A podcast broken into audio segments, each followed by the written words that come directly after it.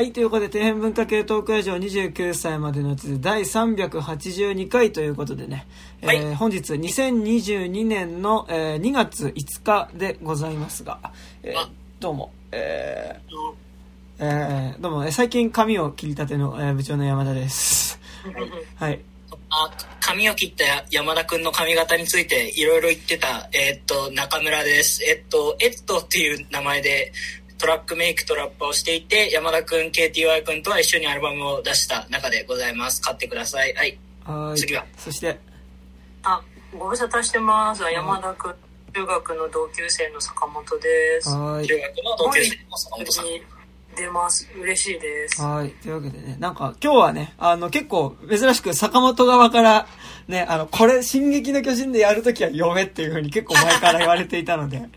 ままそ言うてね、そんなもっと熱いファンの人いっぱいいるから、なんかちょっとこんなビッグコンテンツにお呼ばれして、いやいやい意や。外と山田くんも読んでなかったんだもんね、進撃は。そう。前てか、進撃の巨人はマジで、高校の時に連載が始まって、多分最初の1巻、2巻ぐらいまで読んだタイミングで、あ、これ多分最後まで終わったタイミングで読まないとなんか理解できなそうだなって思って、なんかそのうん、多分、あの、月刊誌か。進撃の巨人は？あ、ていうか今日進撃の巨人会ですっていう話だよね。あ、そうです。まあ今日進撃の巨人会なんですけど、えーっと、はい、今日は、えー、まあ、超人気、えー、コミック作品にして、まあ、はいアニメ作品である、えー、一応実写もありましたよ。あ、実写もね？あ実写も俺、前半は嫌いじゃなかったよ、俺、結構。はい。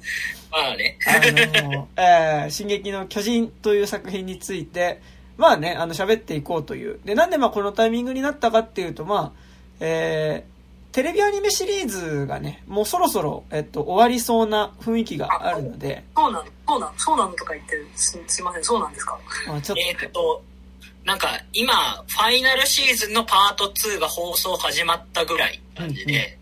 これをそうなのとか言ってるやつが出ててこうい、やいや全然大丈夫ですなんか、えーっと、なんか、知り合いが言うには今、ちょうど30巻ぐらいかな。はいはい。あの、まあ、まあ、詳しい内容は後なんですけど、座標、カメラ止めますね、今。はいはい。はい。はいよいしょ。はいはい。なんかはい、い今だからちょうど、なんだ、その最後の最後の戦いが始まる前の、あの、なんだ、座標で話してるところですね。はいはいはいはい。こんないいところなんですそのあね。たりをやってるらしいですよ。なるほど。なるほど。ね。というわけで、えっと、で、本日、進撃の巨人という作品で喋りますが、えっと、なんですかね、進撃の巨人はやっぱ、なんだろう、えー、結構何回もどんでんが帰る話ですね。うんうんえっと、漫画です。作品です。で、34巻。なんかなんだろう、個人的になんか俺はちょっと最近なんかね、帰って、帰ったことによって、なんかネタバレをされたことによって作品全体の楽しめる度合いに大きく影響するタイプのネタバレと、えっとそうじゃないタイプのネタバレっていうか、そうじゃないタイプのネタバレって結構作品の性質によって、ネタバレされても別に大丈夫なものと、なんかなんだろう、うん。ネタバレされると楽しめないものとある気はするんですが、えっと、進撃の巨人に関しては、えっと、1回目はネタバレされないで読んだ方が楽しいかなっていう感じは個人的には。します、そうでしょうね。で、なんかなんだろう、進撃の巨人は基本的に、まあ、2回は読む、1巻から通しで読むのが多分楽しい漫画かなという気はしていて、今回ぶっ通しで読んですごい楽しかった。そうですよね。で、なんかだから、2回目読む時は、なんかその、要はその、全部のネタバレを知った上でね、読むと、あ、ここでもうすでにこうだったんだみたいな、えっと、面白さめっちゃあるんですけど、いある。1回目は結構、なんだろう、本当その、さそれこそさ作品の主人公たちが、え、あ、俺らが戦ったのってそういうことだったのみたいなことをどんどん気づいていく過程っていうのがね、すごい面白い作品だとは思うので、まあね、もう一応連載も終わってから、えー何ヶ月も経ってるのでまあ、半年ぐらい。ね、経ってるからね、ネタバレうんぬんっていうあれでもないと思うんですけど、もしまだね、あの、いや、まだ読んでないんだよねっていうので、もし読むよってある人いたら、まあ、極力、まあ、一回ここ聞くのやめてね、あの、うん。まず読めと。読んでからなんかね、今、まが、なんだっけ、公式で全話無料で読めるみたいなキャンペーンをやってるはずなんですよ。はいはい。なんか、マガポケだったから、あの、いわゆる少年マガジンのところで、なんかこう、待てば無料みたいなのを使うと多分全話読めるよみたいなサービスをやってるはずなので、うんうん。読みたければ読む方法はまあ一応あるっていう感じ。ですね。なので、もう、少しでも興味がある人は、まあ、期間は3月の9日までだそうです。今調べた。なるほどね。公式の回し物みたいですね。まあまあ、でも、そうね。なんか、わ我々の話で知ってへーって読むのはなんかさすがになんかもったいないだろうって気がするので、無料で読む方法をわざわざね、うんうん。公式が作ってるんだったらまあ、うんうん まあまあ読んでくださいっていう。ねつまりこれからネタバレしか話しませんってことなんですけど。ね。ネタ。バレが、の的漁師かみたいな漫画ですよ。しかも、なんかなんだろう、あの、ネタバレっていうか、なんかやっぱその、なんだろう、どんでん返しっていう時に、まあなんかどんでん返しっていいろいろね、なんか例えばこうさ、ミストみたいにさ、あーみたいなね、あら、あ、そんな打たなきゃよかったみたいなね。あの、みたいなね、こととかね。なんかなんだろう。ミストのあれはどんでん返しっていうかなんだろうね。まあ、あの、嫌なオチみたいなね。なんだろう。基本的になんかなんだろう、まあ、どんでん返しって言っちゃうとどんでん返しだし、なんか俺は結構なんかその映画とかでさ、ラスト12分、衝撃のみたいなのはね、あのーまあ別にそれが作品の目玉じゃなかったとしても、なんかそそういう宣伝のされ方をされると割と萎えるみたいなところあるんですけど、ああの、なんかなん進撃の巨人に関しては、なんかその、どんでんが帰るっていうことが、要はその、世界の見え方っていうか、どんどん視野が広がるっていうことが基本的にどんでん返しになっていて、その、まあ、こう壁にとらわれたね、なんかその、生活の、まあ、かまあ、その、家畜じゃねえかみたいな生活の中で、俺は自由が欲しいんだって言ってね、その自由を阻む敵っていうのを、じゃ倒していくべって言って進んでいく先に、どんどんその、じゃ自分をこの囲ってる壁は何なのかっていうふうに戦っていくと、どんどん、まあその、実は自分が置かれていた場所っていうのが、その世界の中でどういう場所だったかっていうことが、こう、どんどん、その、見え方が変わっていくっていうこと自体、その、世界と自分との見え方っていうのが、実はそっか、俺って、こういうものの上に成り立っていたんだとか、こういう関係性の上に存在していたんだということが明らかになっていくっていうことが、基本的に進撃の巨人のどんでんだし、まあ、結構多くの作品のどんでん返しって実は結構そうな気は、なんか、例えばね、シャバランとかさ、どんでん返し監督みたいなとこあるけど、やっぱシャバランのどんでん返しも、あ、世界の見え方ってこうだったかも、あ、世界の見え方が変わるとかね、その、自分の存在意味ってそっかそういう意味だったんだっていうことを、世界に対しての自分の意味みたいなのがちょっとね、こう見え方が変わるみたいなのがどんでん返しだったりするので、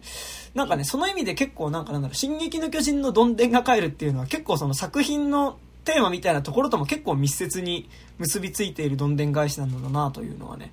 結構改めて思いますが、うん、なんか、はい。返すために帰ってない感じっていうかね、あのどんでんがね。っていうか、なんだろう。改めて、その前話、多分みんな前回何かしらで一気に読み返した上で今日臨んでるとは思うんですけど、大変だったね。めっちゃ大変だったよ。見ているようでしたよ。いや、なんか本当俺も一結局4日ぐらいで全部読んだから、はいはい。1日10巻ぐらいバーって読んでうたの。ん。やっぱこう、まあ全部分かった上で読むと、ああ、でもやっぱりこの世界の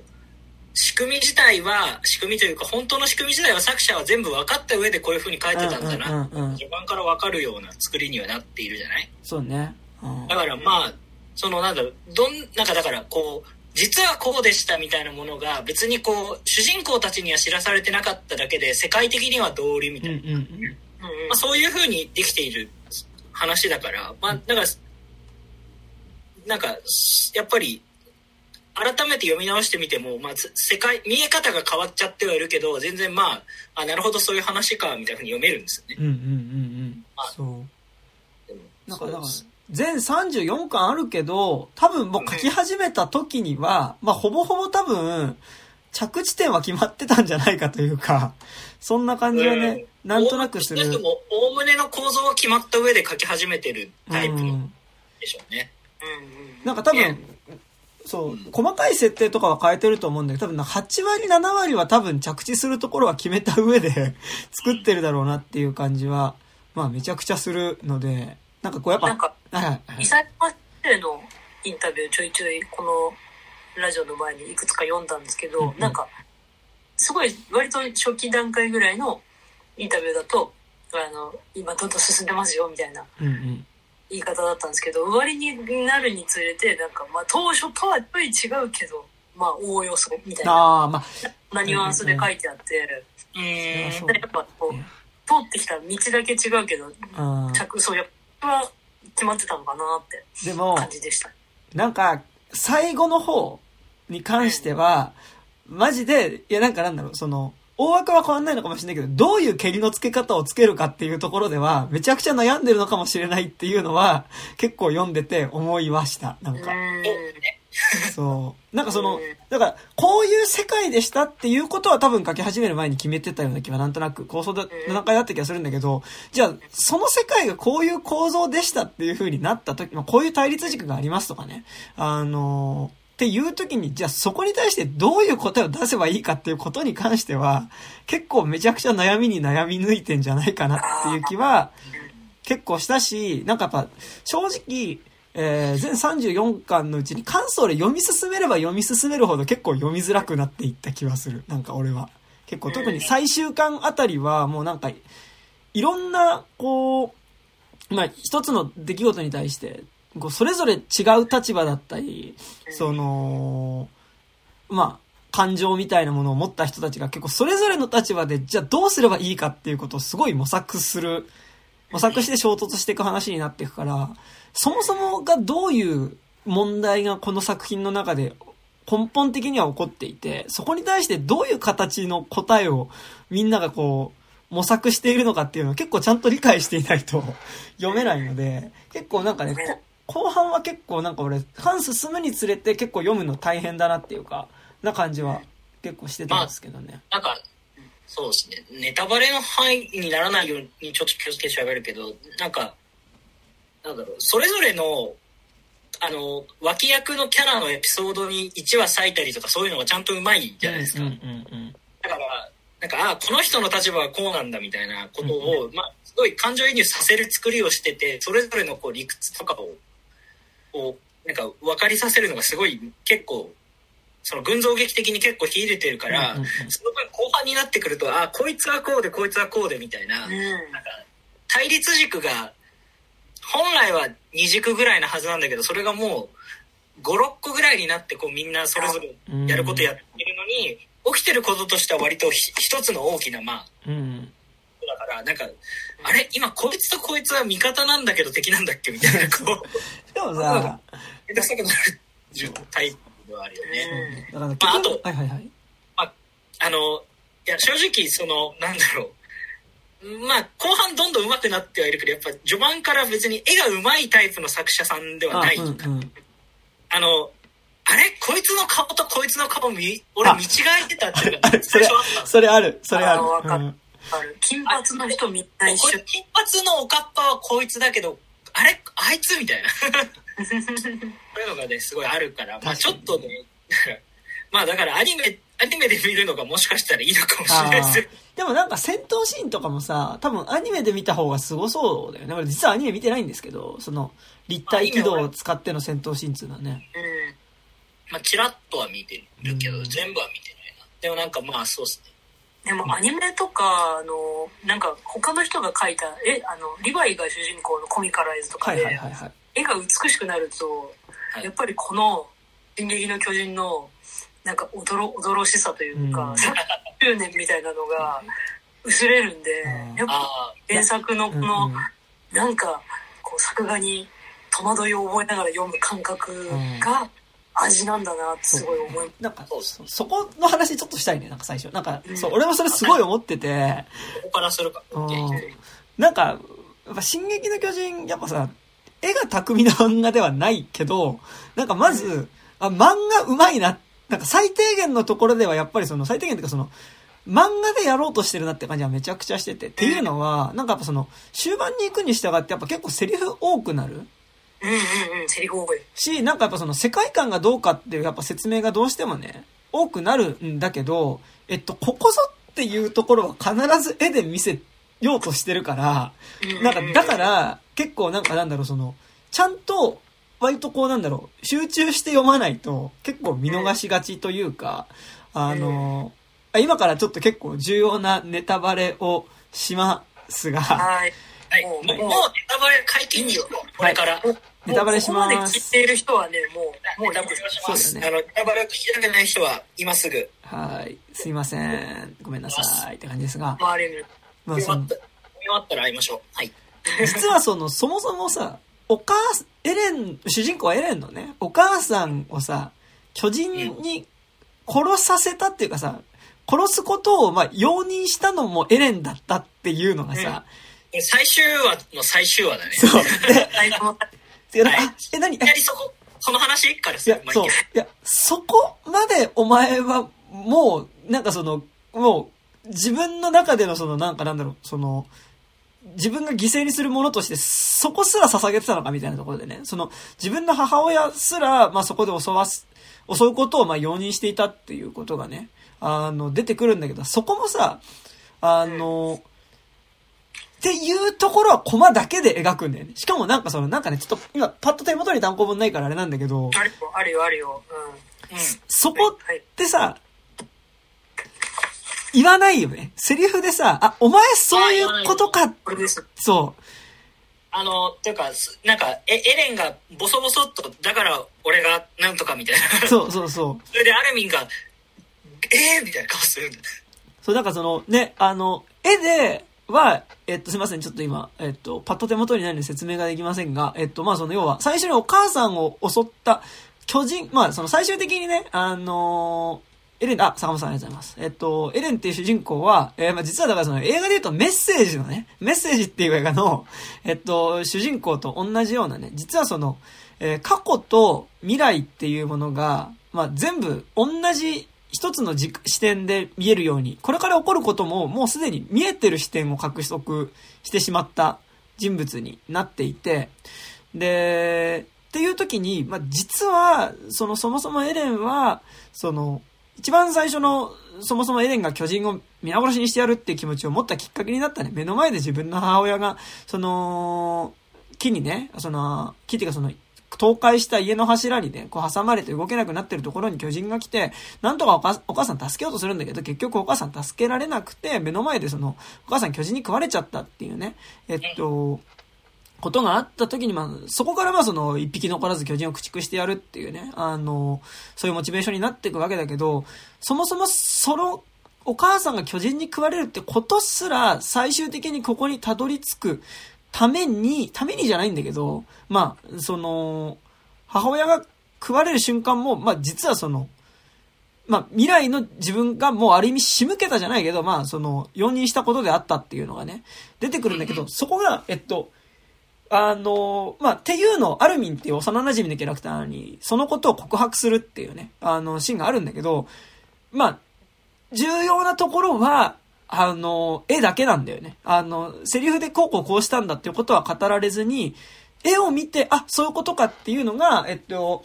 なんかちゃんと見てないと結構そこがわからないっていうのが、あか、母ちゃんって言ってないうん、そう文字になお母さんがどうとかって。そうで、なんか、うん。で結構終始割とそのバランス感というか、なんか結構文字多いし、世界観の説明はするんだけど、ここぞっていうところは割となんかちゃんと絵で見せたりとか、あのーこう過剰に説明にならないようにしてるっていうのが結構、なんか割とちゃんと漫画でやろうとしてるっていう感じっていうのは、まあなんか一個進撃の巨人はあるなっていうのがね、なんか、すごい思いましたね、なんかね。うんなんか、結構その、ざーっと読んで話を追って、どんでん返しを追うだけでも十分楽しいんだけど、ほんとその後半になるにつれて書き込みが増えていくから、うんうん。意外と、あ、この子までこうしてた人こうなってるんだみたいなのがすごいちゃんとしてて、うんうんなんか結構隅々まで、あ、なんかこう、血が通ってるから、うんこう、追っつかなきゃなみたいな気持ちになりますよね。そう。しかもね、やっぱ仕掛けとしてさ、実は今まで起こってきたいろんな悲劇とかさ、あ、もう、もう、やるせない出来事っていうのは全部もう、エレンにとってはある種もうこれから起こることを全部知っていることだったりとか、そうなんだろう、どっなんだろう、さっきメッセージって言ってたけど、どっちかっていうと、あの、ウォッチメンのドクター、あの、マンハッタン？ドクターマンハッあ、タン的な、うんうん。そうだね。あ、そうだね。そっちの方が近いね。なんか能力的にもそうだね。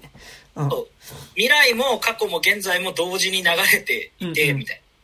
な。だからそこに介入す、なんだろう。介入っていう介入はもうできるけど、うんうんなんか、どっちかっていうとそのなんか運命論決定的にす、うんうん物事が進んでいくっていうのを全部同時並行で知っちゃってるっていう感じなんで。うんうん。なんかだから結構、その、実は最後の方に明らかになるのは、その、全部の出来事をエレンは見てたとかね。あるいはその、ここの時に、えっと、まあ、えっと、エレンの腹違いの兄である、まあ、ジークがね、まあ、そこに、エレンも、あ、ジークもそれを見ていたとかね。その、ある意味、その、まあ、作品内で言うと、まあ、未来の視点にいるエレンの視点が、絶えず作品の中にあるっていうことが、多少意識された絵作りになってるっていうのも、結構なんかだからそこら辺はね、あの、絵が巧みではないんだけど、でもめちゃくちゃやっぱその漫画表現だからできることっていうのを結構やってる感じは、漫画表現っていうか、まあその構図の、絵の構図のものだっていうことはめちゃくちゃ意識して作られてる漫画だなっていうのはあるし、そこの面白さだったりとか、あの、あ、だからここってこの視点だったんだっていうのとかが結構わかると、はってなるっていう仕組みが、結構それも実はちっちゃなどんでんとしてこの漫画の中にある部分だとある思うんだけど、うんそう。なんか、そそうね。そういう話で言うと、なんだろう、この話って、読ん、あの、一気読みするとわかるんですけど、めちゃくちゃ、あの、実はこの時こうでしたみたいな時系列戻りが多いじゃないですかそう、。そう。そう。だからね、一気に読まないとね、結構ね、うんめちゃくちゃ読みづらい。そうあの読みづらくはないんだけど、うんなんか、その、なんだろうね、それ、い途中、結構最初の方でも、主人公たちが、なんだろう、その、訓練兵になって育つみたいなところが、急になんか過去編でバッて入ったりとか、うんうんなんか、なんかそれ以外のところでももう過去編が入る数が多分めちゃくちゃ多いんだよ。うんうんしかもこれ一手の話がすごく多い。そうそうそう、なんか、え、それもなんかその、いわゆる映画的なカット割りみたいな感じを多分イメージしてるんだろうけど、急にドンって変わるから、うんうんうん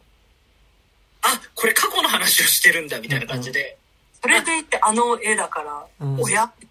なんか、その、若、若いも老いもへったくれもないもなんかみんな不気味な顔ししてるからさ、うんうん。結構わかり、やっぱそこがちょっと、なんだろう、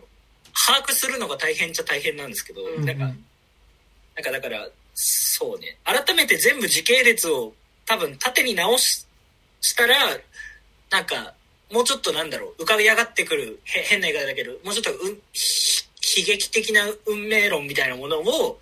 あえてそのドラマにするために一番いいとこを先に出して、そこから過去編にみたいな感じで、というやり方が何回も何回もあるじゃない？なんか、うんうん。なんかやっぱ本当ちょっとなんだろうまああるある種類なんだろうまあ手癖か多分作者の手癖でもあるとは思うんだけど、なんか結構そういうなんか類なんか構図みたいな。うんうんうん。なんていうかそのこ実はこう実はこういう意図を持っていたこの人と実はこういう意図を持っていたこの人がここで鉢合いました。これ熱いですみたいな提示がすごい多いから、うんうん。やっぱその盛り上げ方がめちゃくちゃうまいんだけど、やっぱそのなんだろう、一気読みすると改めてそのなんか疲れるって思う。だし、なんかやっぱね、あの、月刊とかね、あの、毎回単行本が出るたびにで読むのだと、ちょっと、いや、読みづらいなと思ったのが、だから俺は結構なんか、本当に前巻、最終巻まで出たタイミングで中村くんに貸してもらって、俺は進撃の巨人全部読んで、で、今回、まあ収録するっていうので、まあ近所にある、ね、あの、よく行ってる喫茶店に進撃の巨人全巻あったから、まあコーヒー一杯で粘って、あ。の、結構ね、コーヒー一杯で粘って、粘って3日間行って読んだ。そうだよ。一日じゃ無理だよね。読み切ったんだけど、なんかやっぱその、しかもそのキャラクターのさ、その、あるキャラクターがあるキャラクターに抱く感情とか因縁みたいなものっていうのは結構ちゃんと回収されていったりとかさ、なんでこいつこ、こいつに対してこんな怒ってるんだろうっていうこととかがさ、結構実はその、5巻6巻ぐらいで怒ったある人物の死亡が死んだ件に関しての恨みっていうのを、あ、そっか、こいつずっと持ってたよねっていうのが30巻とか、で、そこでその、その当事者同士がね、対峙するみたいなことがあったりした時にね、結構なんか多分これって、あ、そっか、こいつそうだよね。あの時、あいつ殺されてるもんねっていうこととかっていうのが、結構なんかちゃんと覚えてないと、割となんかやっぱわからないっていうかなんかその、結構多分俺、間空きながら読んでたら結構そこってあれこれなんでこいつこんななってんだっけみたいなことが割とわかんないなってところあったので、そうなんかそこも結構ね、なんか、そう。だしなんかちゃんと多分そこは考えられて作ってる感じがする。なんかそのさ、関数多い漫画だと、なんか後から展開これ追加して考えただろうな、みたいなさ、なんか、わかりやすく何々編、何々編とかってなる漫画とかだとさ、なんかなんだろう、比較的、なんかなんだろう、あ例えば24巻読んで、その後、あと1年空いて25巻読むとかでもさ、あんまりなんかそんなに問題ないみたいなことあると思うんだけど、進撃の巨人は割と本当続けて読んだ方が、まあ割とわかることというか、なんか把握しやすい話になってるから、と特に、特に後半はそんな感じですね。うん。まあ、そそろそろそのなんか、意味がある。構構造というか、その、何々編、何々編みたいな感じの話をするか。はいはい。あ、あと一個だけごめん。一個だけ話してるのが、あとなんかやっぱ、進撃の巨人やっぱ面白いなと思ったのが、なんかやっぱね、あの、変なギャグセンスがずっとあるっていうのは結構言いたくて、言いたくて、なんか、すごいやっぱ、下げてるやつ。で、なんかね、これは、なんかなんだろう。あのなかなかない笑いの感じだなと思ってて、なんか例えばその、結構話としては割とダーク？その、ダークっていうか、まあその、結構登場人物死ぬし、えっと、しかも、なんかなんだろう、その、その登場人物が死ぬ前にあったその関係性とかね、が丁寧にちゃんと描かれた上で、え、なんであそこでなんか一緒に例えばご飯食べたりとか、なんか一緒に笑い合ってた仲間っていうのが、こんな無残な死に方をしなきゃいけないんだとかね。あの、もう、周り巨人に取り囲まれてうんぬんみたいなのも結構絶望的な状況みたいなのが結構連続する漫画だから、あの、結構基本的に重い話だ、な、ストーリー自体はそうなんだけど、でもなんかこう、基本的にでもなんかずっと変な笑い、ユーモアが、まあ、全体にある作品で、で、しかも、なんだろう、こう、例えば、鋼の錬金通史とかもね、あの、結構作品全体に重い、まあ、その結構、ね、ダークな話だし、重い話だと思うんだけど、なんか、進撃の巨人は、重い話の時と、あ、今ギャグのテンションになってるっていうのが、結構なんかなんだろう、あの、割とちゃんと、こう、スイッチがオンオフ変わってる感じって多少あると思うんだけど、はいはい。でもね、それは俺も思ったんだけど、うん、なんかね、ハガレンとの違いは、うん、あの、エレンたちはコメディデフォルメ顔がないんですよ。ああ、そうね。ハガレンはめちゃくちゃあるじゃん。うんうん、何でもあいつぶとじみだみたいなことをやるじゃない、はい。はいはい、でも、その、あの、進撃の巨人は、そのなんかすごい真面目に、なんか、ずっと、なんか、俺が戦わなきゃみたいな風にこう言ってかっこつけた後にすぐなんか次の輪とかで「えレ今鏡に向かって話してた?」みたいな そうね。確かに3回2回ぐらいこうあるんだけど、はいはい、そういうギャグセンスというか、でそれがしかも普通の顔でされるみたいな。うんうん、なんかその、面白いって思ってくださいっていうためのデフォルメみたいなのが存在しないギャグシーンみたいなのがめちゃくちゃ多いから、うん、なんか、あの、そのシシームレスにずっとそれが続いてる感じみたいなのが、うんうん、なんか、なんかそう、気持ち次第ではちょっと笑えないんだけどみたいなね、うんうんうん。あの、笑えないんだけど言うと結構今ちょっとど、どの感だったか忘れちゃったんですけど、はいはい、エレンの家がぶっ飛んだ時に、コニーが、あの、本当にあ、うわ、巨人が来ちまったみたいなテンションで、エレンの家がってめっちゃでっかい声で、ダジャレを、すごい本当にマジでエレンの家本当にぶっ飛んでて、結構笑い事じゃないのに、あ、でこの人これを挟む、ついにこのギャグを挟むんだって思って、まあ、なんか、ました、私は。その主人公の名前がエレン・イエーガーなんですよね。だからその、えー、家が壊せた時にエレンのイエーガーっていうね。しかも、今言うかね、みたいな。あとまあ、あと、進撃の巨人ギャグで言うと、突っ込まないっていうのも結構ある気がしてて、あの、ここがギャグですよっていう出し方はしないんだよね。なんかその、これはギャギャグですよっていう出し方をしてなくて、かつ、なんかその、あの、多分、でも、進撃の巨人的なギャグデフォルメビジュアルはある気がしてて、なんかその、例えば、鋼の錬金通信とか分かりやすくさ、その、はい、これギャグですよっていう時に結構頭身が変わったりとかさ、あの、キャラクターの頭身がね、変わったりとか、まあ、あとちょっと絵文字っぽい、でもよりなんかデフォルメされたビジュアルになったりとかするんだけど、進撃の巨人は、なんかその、結構、え？お前何それってなんか引いたような顔っていうのが結構、なんかこう、ギャグ的な顔としてちょっとこう、デフォルメした、デフォルメじゃないんだけど、ちょっと引いたような顔っていうのが、ギャグの時の顔としてあるんだけど、でも同時にその顔っていうのが、本当にもう目の前になんか、本当に巨人が迫ってても、あ、もう助からないっていう時の顔と、結構なんか近いテンションでその顔になってるっていうのが、結構なんかその、すごい不思議な感じというか、あの、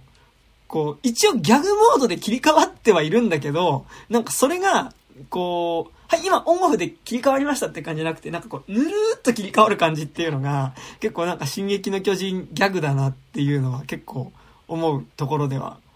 ありますね、なんかね。そう。けど、この、今、キャラクターブックをちょっと大室に手に取ってみたんですけど、はいはい、その、驚くとか、こう、驚愕するとか、こう、三白眼になって眉毛が曲がって、汗が書いてあって冷えみたいな顔のカットをこう撮られてるキャラクターがあまりにも多いですね。もうそういうびっくりしてるか怒ってるかみたいなみんな大体焼いてるみたいな。なんかそうですね。なんか本当ずっと ギャグの話で言うとそのなんか擬音も時々マジでふざけてる時があったり、はいはいはいはい、なんかなんだっけなカプなんかカプリツオとかファーミチキとか書いてあったりとか、なんか本当しょうもないギャグがずっと挟んである感じがあって、うんうん、結構本当詰め込んできてますよね。なんか、まあ多分、やっぱそういうの書いて、なんか、本人的には笑ってほしいかどうかは分かんないけどなんかそういうの挟むことで本人的には息抜きしてんのかなってぐらい逆に、ああ確かに確かにあとさと同時になんかなんだろうその結構漫画によってはさそのギャグ入れることによってさなんかもうそのシーンだけギャグのテンションになっちゃう、まななる漫画って結構あるじゃないですか。なそれはいいとか悪いとかじゃなくて、なんか割とシリアスな展開だけど、ギャグが入ることによって、まあ一瞬そこでこう気が抜けるみたいなね。あの、気が抜けるかギャグのモードになるみたいなのって結構ある気がして、それこそハガレンって結構そんな感じするんだけど、なんかギャグ入った時は、あ、今ギャグのモードになったなって感じするんだけど、なんかね、進撃の巨人はね、あんまりそれがね、ギャグのモードになることによってシリアスモードが途切れないっていうのも結構ある気がしてて、なんかちゃんと、はいはいはい。あ、いや、なんかね、うん、唯一これに似てるなと思ったら、あの、ガンツのノリにちょっと似てるガンツというか奥広屋漫画の、はいはい、あれもギャグ顔しないじゃないですか、うんうんうん、顔で変なこと言ってるみたいな。そうギャグ顔しないけどすごいめちゃくちゃしょうもないこと言ったりなんかものすごいこうやっぱ欲望に走ったりするじゃないですか、うんうんうん、でもなんかそれでまあ状況としては笑えるけど本人たちは顔は常にこう真顔みたいな、うんうんうん。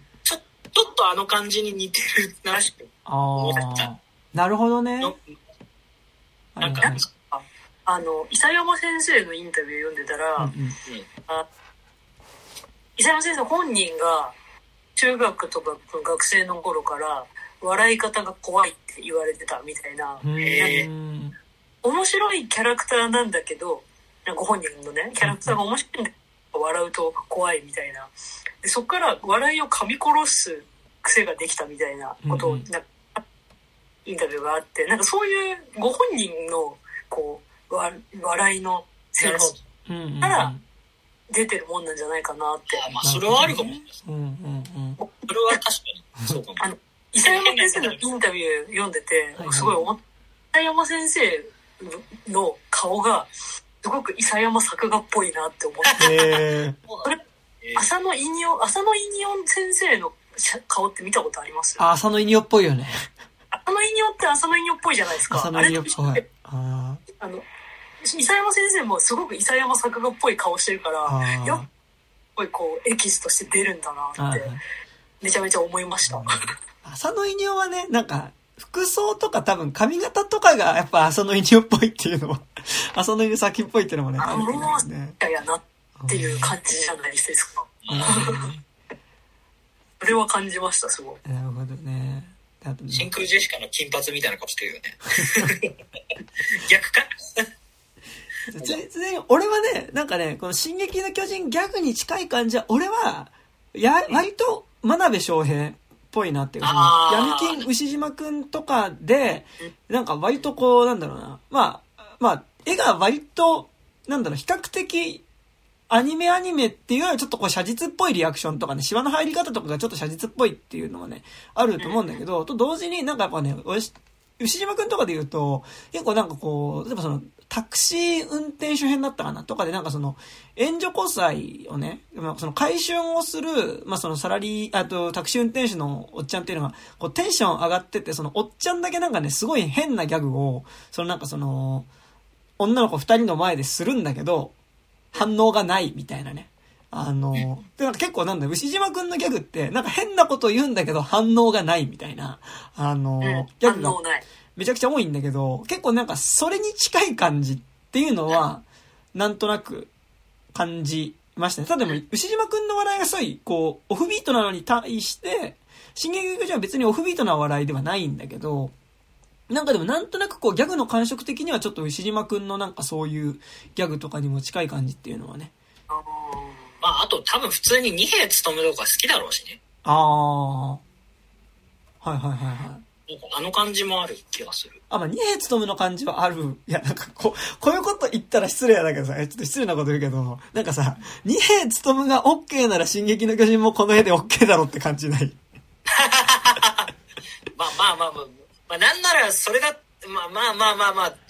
まあ、二兵務は上手い下手っていう領域じゃないからね、うんもはやそこまで。いや、なんか、二兵務と、まあ、ちょっと今ギャグの話からずれるけど、二兵務と、えっと、磯山はじめ、えっと、の漫画に結構共通するのが、まあなんかその、まあ、圧倒的に世界観が、基本的にやっぱ世界観がまずガシッとある漫画であるっていうところはね、なんか一個共通してるし、なんかしかもその、なんだろう、世界観っていうのが割とその、建造物的なモチーフ、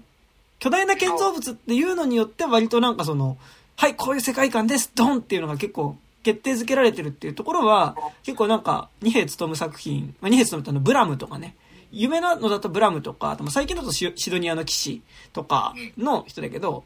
あの、二兵務と磯山はじめはなんかそこは近い気がしてて、かつ、もうなんか、この世界観です、でんっていう風に提示された時に、あ、じゃあもうこれ、この絵柄じゃないと多分描けないねっていう、あの、世界観の提示と、やっぱその、絵のタッチっていうのが割と一致してる感じっていうのは、まあ結構ね、二兵務と近い感じは、うん、でも今聞いて思ったな、なんかな。うん、うん。まあ、なんか、そういう意味では多分この、作者本人も言ってるけど、だから、なんか、別にものすごく新しいものを自分で作ろうって言ったっていうよりは、自分の好きなものを全部煮詰めて、いろいろ考えた結果、これができましたっていうタイプの作者の人ではあ、あるうん、うん、うん、うん。それはわかる。めちゃくちゃ、おおなんだろう、オタク気質の最強な煮詰め、煮詰まり方をして、あとは本人のエッセンスが入って、これが出たっていうタイプの人ですよね。うんうん。なんかね、なんかさ、やっぱ、一応ちょっとなんだろう、漫画とか映画とかをね、まあ、アニメとかね、ちょこちょこ見てたりするとさ、あ、多分これから影響を受けてんのかな、みたいなことっていうのは結構やっぱ進撃の巨人思う部分あるし、あーではあるんだけど、やっぱり、まあその、でもたださ、じゃあ同じものを見てたらこれ作れるかっていうと、まあそうじゃないよねっていう感じは、多分、まあ、例えばね、エヴァンゲリオンだったりとか、あと漫画版のナウシカとかからの影響は多分めちゃくちゃあるだろうなとかね。あと俺個人的に昨日の旅の影響は結構あるんじゃないかとか思ったりとかはね、あの、したんだけど、でもなんか、そういうのとかってさ、まあ、あの、あ、多分これの影響あるよねと思いつつ、でもやっぱ、そこから要素を持ってきて、こう、これを作り出せるっていうのはやっぱ本当にうん。すごいよねっていうのはね。この人はこうやって消化したんだな、うみたいな。ん。あとはなんか、ほ本人が明確、明言してるのと、マブラブオルタネイティブっていう、ああ、知ら知らないな。えっとね、まあエロゲーのめちゃくちゃすごい古いクラシックなんだけど、うん。えっとね、マブラブっていう話があって、その次がマブラブオルタネイティブなんだけど、はいはい。いわゆる普通の学園生活みたいなのが、学園ラブコメみたいなのが根底にあって、うんうん。オルタネイティブの方は、そそこから、その世界観を元にした派生というか、その転生した先で、本当殺し合いがあって、もっと怪物がいてみたいな話うんなんですよ。うんうんだから多分、なんか、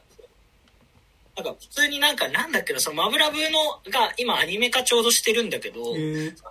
発表した時に僕は「進撃の巨人」はマブラブを何個かパクってることを発表いますみたいな。はいはいはい。あ、な、なんかそういうことを言ってた記憶がある。やっぱりそういう、なんて言えばいいんだその、だから、その、エヴァンゲリオンとかも含めて、その90年代的な、その、うんうんうん世界カルチャーみたいな。まあ、世界系カルチャー。世界の終わりカルチャーやばいね。それいいね。なんかその、もう、もう、その、もう世界、世紀末的な思想みたいなもの、うんうんうんと、その、それよりもうちょっと進んだ考えみたいなものが、こう、うまく合致して、なんか出てきた感じはあるなって改めて。うんうんうん。確かに確かに。うんうんだから、まあ、ある意味、なんて言えばいいのかな、その世紀末思想的な、そういう世界系的な漫画が好きな人ももう読めるし、うん。うんうん。そうじゃない人も読めるというか、うんうんまあだからこう、めちゃくちゃ子供がね、めちゃくちゃ子供がこれを好きっていう時、いつもこう、すごい、すごい気持ちになりながら、うんそっかって言ってるんだけど、なんかね、アイアイドルとかがさ、うん。うんあの、岩井平長が好きでみたいなことを言うわけじゃん、何かの時に。なんか、でもさ、これが終わる時にみんなどんな顔してるんだろうって思いながらさ、まあ、れるんだろうけど、うんうんうん。とはいえなんかね、その、ほ本来だったら余裕でなんか別にエロはないけどグロで18金に行く内容なのだと思うんだけど、うんうんうんうん。これがこう全世界的にヒットしてるっていうのはなんかやっぱそう不思議な時空だなって改めて思いますね。いや、もうなんかさ、その、もうあの、かやのお母さんが食べられるところとかね。あの、もう、結構ね、その、脇からガブっていかれて人間が食われるところのね、ちょっとね、中身もちょっと若干漏れてる感。しかも、なんか死ん、生きてるままで、その、一口ずつ人間が食われていくとことかね、あの、絵柄的にグロくはないんだけど、もうシチュエーション的にこれはダメっていうね。なんか、あの、北版の映画にされて初めて、あ、なんか、私すごいやばい漫画読んでたんだなってうん。思っあの、なんだっけ、あの、三浦春馬くんがはいはい。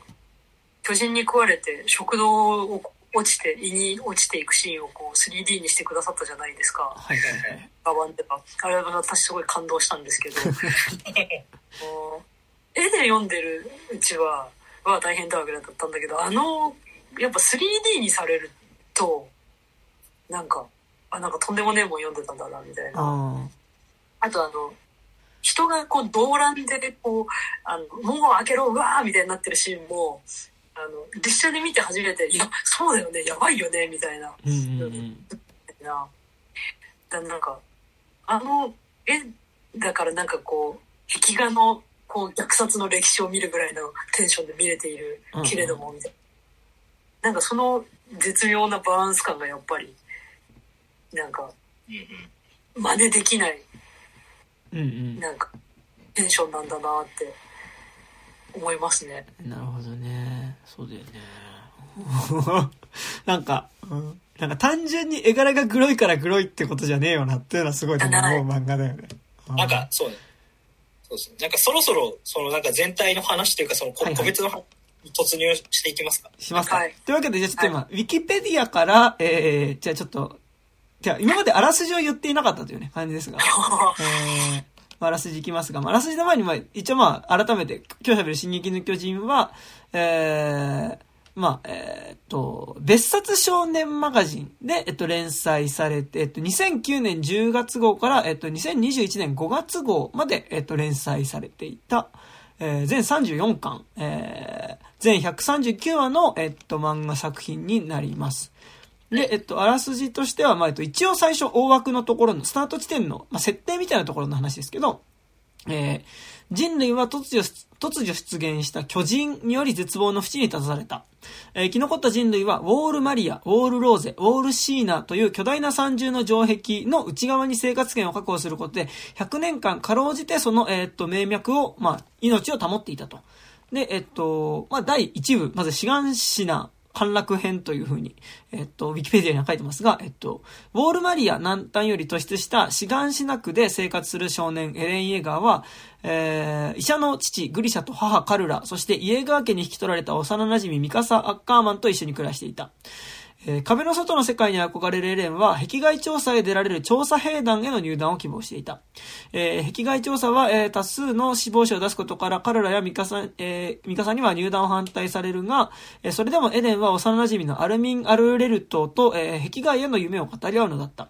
で、エレンが10歳となった845年、えー突如現れた壁を越える巨大、巨体を持つ超大型巨人によって志願しなくの扉が破られ、巨人の群れが城内に、えーあ、壁内に侵入する。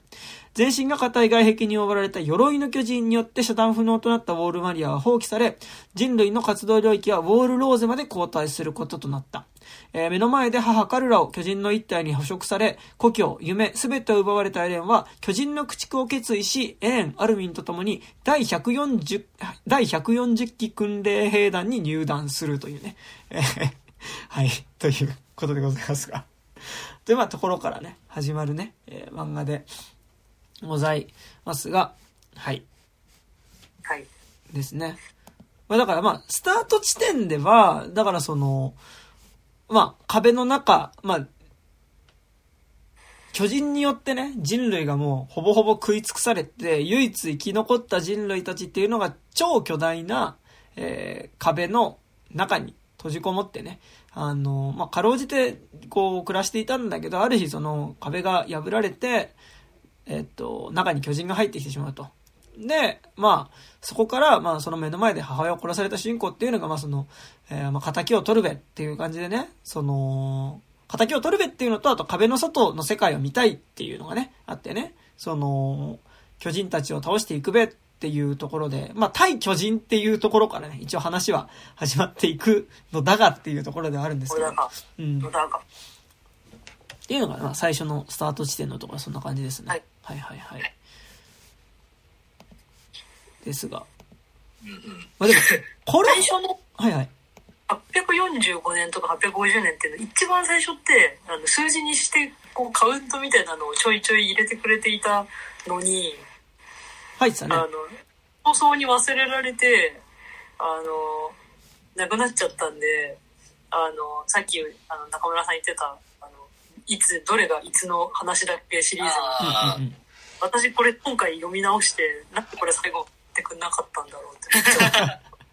ああ、まあまあ、結構ね、な何回か過去編に突入しますからね。うん。あの、ここの数字を挟んでくださるだけでも全然違うんやがとめちゃめちゃ思いました。なんか、そうね、なんか今、い一回の話聞いてて、そう、だから、最初、我々はだから、人類が巨大な、あの、い怖い巨人にたと戦う話だと思って読み始めてたんだなって改めて思いましたね。で、まあ、一応ね、で第一巻のどんでん返しとして、巨人に食われたエレンが、まあ、巨人になり、だからその、巨人と戦うと。で、はい。まあ、その後の一応どんでん返しとして、どうやら、巨人の正体って元人間っぽいぞうん。うん。って、てか、その、人、巨人になれる人間っていうのは、まあ、主人公が巨人になれる人間になり、で、かつどうやら、えっと、この巨人、他にも何人か巨人になれる人間がいるっぽいと。で、まあその壁の外に出て巨人を倒すっていうことを活動していくんだけど、これどうやら、なんかこの、ある意味自然災害的にこう、なんだろう、こう、巨人が出てきてね、それを対処するみたいなことやってたんだけど、あこれどうやら巨人ちょっと考えて襲ってきてない。っていうか、これ巨人操ってるやついない？うんっていう話になってきて、どうやらこれ巨人の正体って人間っぽいし、自分以外にも巨人になれるやついるっぽいぞっていう、だんだん話になっていくっていうのが、まあ一番最初のどんでん返し1としては、そこですよね。まず1個ね、あるところとしてはね、一巻のラストで出てくる、主人公が巨巨人になるっていうのはね。ね。まあ、で、だからそこからだんだんこう、なんだろう。まあ、身の回りに実は巨人だった人が何人か出てくるっていう。めっちゃいるっていう。そうそうそうそうそ。こがね、なんか改めて読むと、やっぱりその、まあこれもう別にネタバレしないんですけど、その同期に巨人が多すぎるっていう、はいはいはい。4人ぐらいいるっていう。あの、それはさすがにやっぱ改めて読み直した時ちょっと強引が過ぎるなって思って読んでたけど確か あの要はえっ、とまあなんだろうその人類を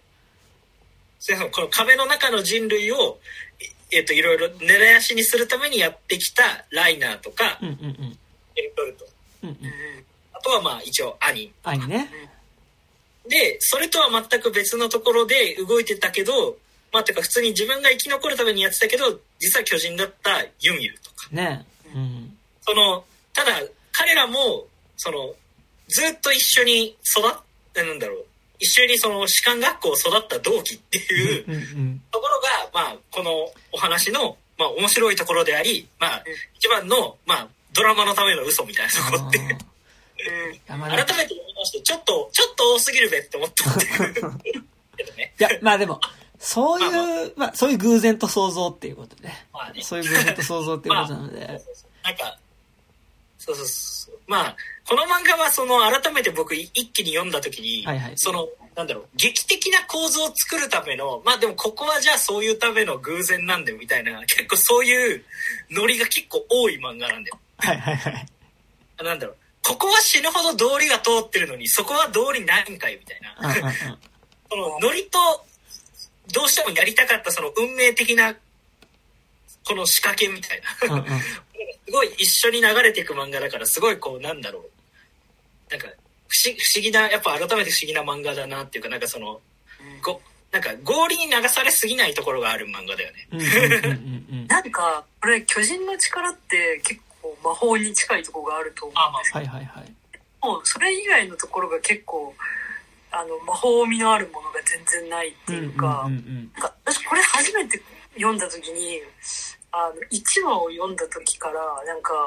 無理ゲー度合いがすごい高くて衝撃だったっていうのをものすごく覚えてて、はいはい。無理ゲー度合いね。はいはい。なんでこんなに無理ゲー度合いが高く感じるんだろうと思った時に、なんかそのやっぱ魔法っぽさがない。うん。まあ、あと兵器だけど、そう、兵器がみんなうん。結構、あの、数百年前のうんアナログ方法で戦ってたり、刀かよ、みたいなう。ん。本当にその科学技術とか魔法とかそういうものなしにマジで勝てない相手みたいなうん。魔法味がないけどファンタジーっていうねなんかまみんながあ、うんうんうん。この無理ゲー具合を に説得力を持たせてたんだなってすごいますね。まあだから、だからでも基本的にやっぱ、サイバーパンクではあるんですよね。なんとなく雰囲気的には、まあ、その。使ってる武器とかも含めて、まあ、第一次大戦産業革命後？それスチームパンクじゃん。あ、あ、サイバーパンクっすよ、俺。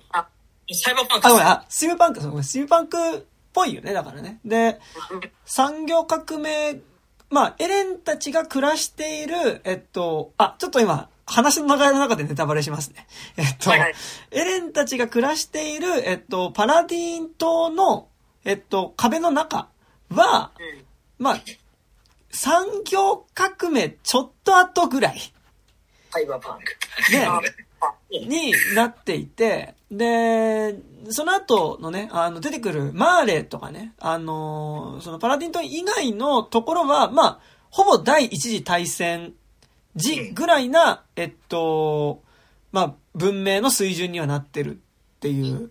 まあ、その、飛行機は、飛行機がやっとこう開発されて戦場に出てくるかも。で、なんだと、毒ガス兵器とか戦車ももう使われてるっていう状態だから、まあ、だから結構その、ほぼ第一次世界大戦の、えっと、まあ、技術の状況に結構近いようなレベルになってるっていうね。まあ、それはあの、どっちかというと、マーレっていうよりは、マーレの敵国側がそうでしたね。あ、そうだね。で、マーラそ、ささらにそこに対してちょっとこう、巨人に寄っかかってた分、ちょっと技術が遅れてるっていうね。確かに。そう。だから、まあ、そう。で、2, 2個目のどんでんとして何があるかっていうと、はいはいその、要は、主人公たちがいたのが、実は島の中で、うん。その周りにマーレっていう国があって、大国があって、うんで、その、要は、主人公たちがその巨人の力を持ってるっていうことを、その実は世界中は知っていて、うん。うん。世界中はその巨人の力を意味す、あの、抱きすべきと意味嫌うべき民族だと思いつつ、それを軍事利用してたっていう。うんうんうん。いや、なんかね、だから、多分、えっと、進撃の巨人を読んでない人が把握している進撃の巨人って多分、そこの前までの設定というか、まあ、人類が壁の中に閉じ込められてて、で、で、その壁の周りには巨人がいて、で、主人公がまあ巨人化して、そのそ壁の外にいて、壁の中にね、絶えず襲撃を仕掛けてくる巨人たちと戦う話でしょっていうのが多分、まあ、てか俺も、あの、前回読むまでは結構その認識だったけど、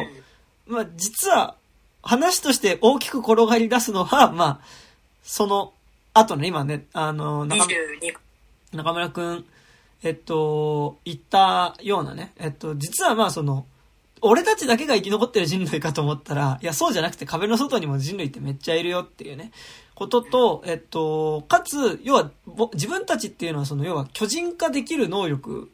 巨人化してしまう、えっと、民族だっていう風になった時に、その世界から見たら、えっと、その、もう、その、え、まあ、エルディ、自分たちはまずエルディア人っていう、まあ、民族だったっていうことがまずそこで明かされて、その巨人化できるエルディア人っていう民族で、で、でそのやっぱ、巨人になれる、で、人間を食う巨人になるし民族っていうのは危険だっていうので、こいつらは滅ぼした方がいいんじゃないかっていう考え方が、まあ、あるような世界だったっていうことはね、ああのの、出てくるわけですが、えっと、それは一個話したいのが、えっと、その、実はここ俺たちがするのが、住んでるのが、ただ島の中の一つ、一部だけだったっていう話の前にさ、その、まず一回クーデターをするっていうのがね結構、14巻5巻ぐらいで1回ありますね。ああ、そう旺盛繰り返す。だから、そう、なんか話としては、だからその、なんかどうやらこれ、俺たちは、なんかその自然現象として、ある種発生している巨人、まあ、圧倒的な自然の脅威として存在しているような巨人っていうものを倒すために戦っていると思っていたが、どうやらこの巨人っていうのは誰かの意図によって動かされてるものなんじゃないかっていうことと、どうやらこれなんか俺ら、その主人公たちは、その、調査兵団っていうね、壁の外に攻めていって、で、人類が生活できる、その生活圏をどんどん広げる、えー巨人を駆逐するっていうことを、えっと、まあ、なりわいとしている部隊なんだけど、まあ、その活動をしていくと、あれなんか、俺らがあんまり巨人の正体について知ろうとするとか、なんか壁の外側にどんどん出てこうとしようとすると、あれなんか妨害されてねっていう件と、あと、あれなんか、俺らさ、なんかその、壁に来る前の文明、壁に来る前の人類の文明っていうのは、滅んだって、なんかもう一切そこでのその記憶っていうかその記述みたいなものがね、なくなったっていう風に言われてるけど、それっておかしくないっていう、その、壁の外側についての本も、その知識も全くないってこれおかしくないっていう件。さらに、なんかこう、昔、こう壁の外側がこうだったんじゃないかっていうことを調べようとすると、どうやら殺されてる人とか、なんかその、こう空飛んでね、その、国全体を見ようとした人とかね、壁の外側に出ようとした人とかね、これ、あれ？なんか、殺されてねえかっていう ことがね、だんだん明らかになってきて、これどうやら俺らを、これなんかその、巨人を使ってある種壁の中に閉じ込めることによって、こう、要は、まあ、このね、進撃の巨人の途中までの段階では三重の壁に囲まれた国で、で、壁の中心に行けば行くほど、まあその、階級が上がる。まあその、中心に貴族と王族が住んでいて、で、まあ、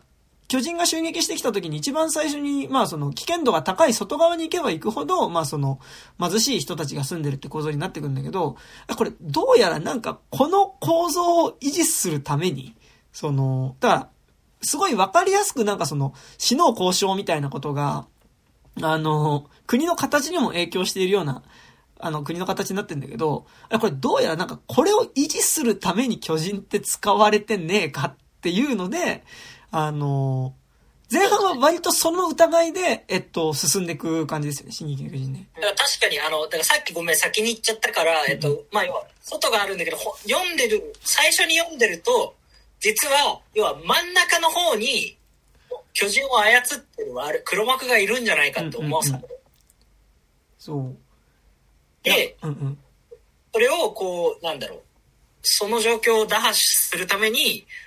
で、現状のその、なんというか、なんだろう。まあ、物言わぬ支配というか、いろんな言論統制みたいなものを、まあ、取り払うために、結局、あの、クーデターを起こすっていうそう。があって、そうですなんか、だから結構そこまではなんかその、なんだろう。最終的にも政治劇になるんだけど、なんかこう、進撃の巨人って二つ政治劇がある感じで、前半部分はだからその結構権力の転覆みたいなことっていうか、まあその腐敗した 権力構造みたいなものを、なんかいかに、いわゆるディストピア国家ものみたいに見えるんだよね。そうそうそうそう。で、なんかだから、あ、巨人ってこれ要は、俺らを、こうなんかなんだろう、から自由を奪ったりとか、その、考えたりとかをさせないために、なんかこう、設定されてる脅威なんじゃないかって、その、ね、っていうのが、まあ結構最初話としてそうですね。ありっていうのが、そう、結構ね、そこがだから前半部、そういう話だっていうのはね、結構ね、それそこはそこですごい面白いですよ。確かに。うん。あの、ごめん、3回ぐらい読んでるから、その気持ちをだんだん忘れ始めてきて。だし、なんか最後まで読むと、やっぱその、最終的に出てくるその、エルディア人っていう人種対世界みたいなね、構造のね、結構話がやっぱすごい重きを置かれる話だと思うけど、なんか前半部分結構やっぱりその、そもそもこの俺らをと捉えているこの国の形自体がおかしいのではないかっていうのがまあ、めちゃくちゃね、あの、面白いところだし、まあ結構アナーキーなね、作品では。あるわけですよ。うんうん。これも多分、あの、トータルで言うと王国転覆編が結構一番盛り上がってるとこだとは思います。うんうんうんうんあと、好きなあたりの一つです、絶対。あの、インチキ宗教出てくるとやっぱり上がるな。はいはいはいはい。あの、あれ、20世紀少年に近いというか。ああの、はいはい。あとはなんかその、結局そのクーデターを実施するかしないかっていうところを最後、こう、なんだろう、それぞれ、要は調査兵団だけがそれをやってもしょうがないから、軍事政権全員がそれをするかしないかを考えるときに、とある誤報を流し、あの、要は、巨人が来たっていう誤報を流して、貴族たちの反応を見るっていう、うんうんうんうん。あそこいいっす。すごい、やっぱりいいシーンあ。うん。こうこういうシーンが見たいんだよね、ディストピアものではっていう、こう、やっぱ盛り上がるシーンですよね。あのあいつらは庶民を守る気がないですけど。やっぱね、あと、進撃の巨人のその、あのね、その、クーデター編？クーデター、な、何編だっけ？王と陥落編？おおうんうんうん。えー、なんだ？あ、王政編か。王政編。まあ、そのクーデターを起こすまでのところですごいいいのがさ、な俺は結構いいなと思ったのがさ、あの、あんまり、あ、こいつ黒幕だなっていうキャラクター出さないんだよね。なんか、あああの、、ほぼ、ね、あんま出てこない、確かに。ほぼなんかその、その権力構造の中のこのポジションにいる人だからそうなってる。例えばなんか、その、まあ、政府にとって不都合なニュースは流さない。政府にとって都合がいいニュースを、えっと、流してる新聞社だったりとか、あとまあ多分一番こう、は、悪役っぽく出てくるのが、まあその、えー、なんだっけな、憲兵団、中央、なんだっけ、中央憲兵団っていう、あのーまあ、その、お、王様、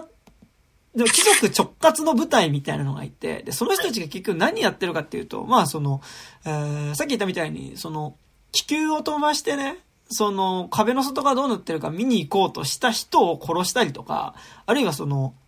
えー壁、この国ができる、人類がこの壁の内側に入ってくる前の歴史について、まあちょっと授業で喋りかけた教師を殺したりとか、まあその、今の政権に対して、その疑いを持った人っていうのを裏で殺している部隊の人たちまあっていうのが悪い公安だよね。そう。まあ、悪い公安、いい公安はいるのか。まあ、いい公安は公安休暇かな、みたいな。公安休暇はね、いい公安かなって感じしますけどね。まあ、その、まあ、基本的に僕はね、公安は悪いと思ってるんですけど、まあ、それはそれ置いといて、だからまあ、その、ほぼ公安ですよね。で、その、だから政府にとって都合が悪いものを、えっと、まあ、暴力で消している人たちっていうのが、まあ、多分一番この漫画の中で、その、クーデター編の中で一番悪役っぽく出てくるのはその人たちなんだけど、まあその人たちも、まあ、その人たちと判事の関係性っていうのが、まあ、めちゃくちゃね、あのいいというか、いや、まあ、その、要は、まあ、そいつらがまあ、先のが何をするかっていうと、まあ、実はその世界の秘密、まあ、その、少なくともその段階ではこの進撃の巨人の世界観での秘密を知っている、えっと、ボール教の教祖っていうのが、まあその、でも自分がその、今いる地位だったりとかね、あの、まあその、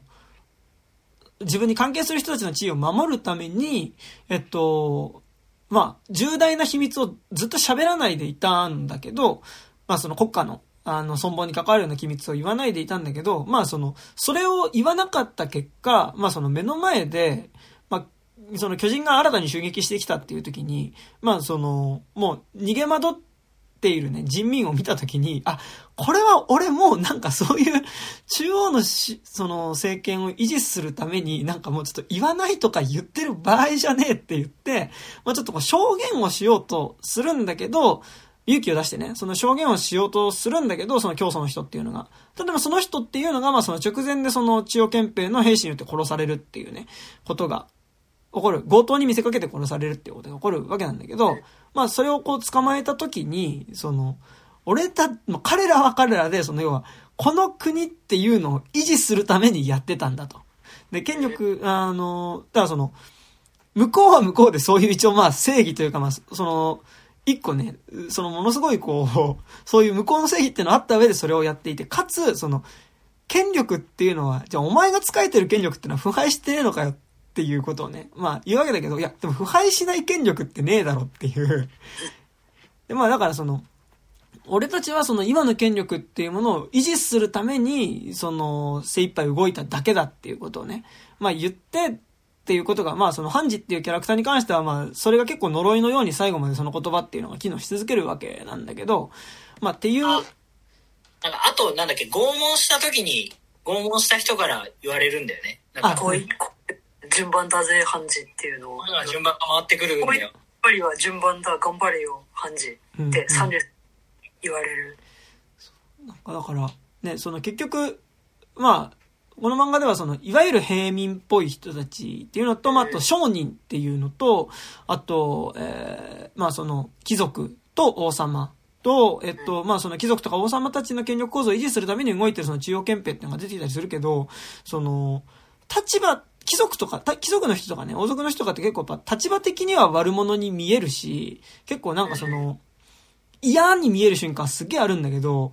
こう、その人が本質的に悪だっていうよりは、そもそもその構造になってるから、あの、その構造の中での自分のポジションを維持する、守ろうとしてそうやってるっていう風に描かれるから、なんか決定的にこいつは悪だなっていうキャラクターっていうのがあんまりいないっつうのがね。うんうん。なんか結構その、王政編に関しては、だから結構いいところ。なんか、まあ、強いて言うならザッカでやべえなっていうところぐらいだと思うんですけど。あれ、あれはすごかったね。あの、軍、もオタク。お、お、貴族を嫌いすぎる軍の人ね。うんうんうん。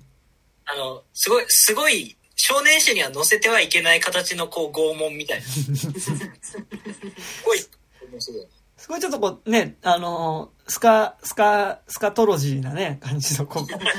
ね。なんか、爪を剥ぐとか、そういうグロテスクなものじゃなくて、もっとこう、人間としての尊厳をこう、奪い、うん、奪いたいっていう、こう、欲望みたいなのが出てる感じでしたね。なんか、はいはい。いや、あ、でも、基本的にはその、王、王政編でやったことの構造が後半裏返ってくるのが、この物語の構造だと思っていて、うんうん、だからやっぱこの、お、なんだろう、王政編は、やっぱり、なんだろう、が盛り上がりやすいというか僕的にも好きなのは、その、やっぱり、まあ、とはいえ悪い人はいて、そのディストピア社会を解放するためにやってることだって思える。うんうん。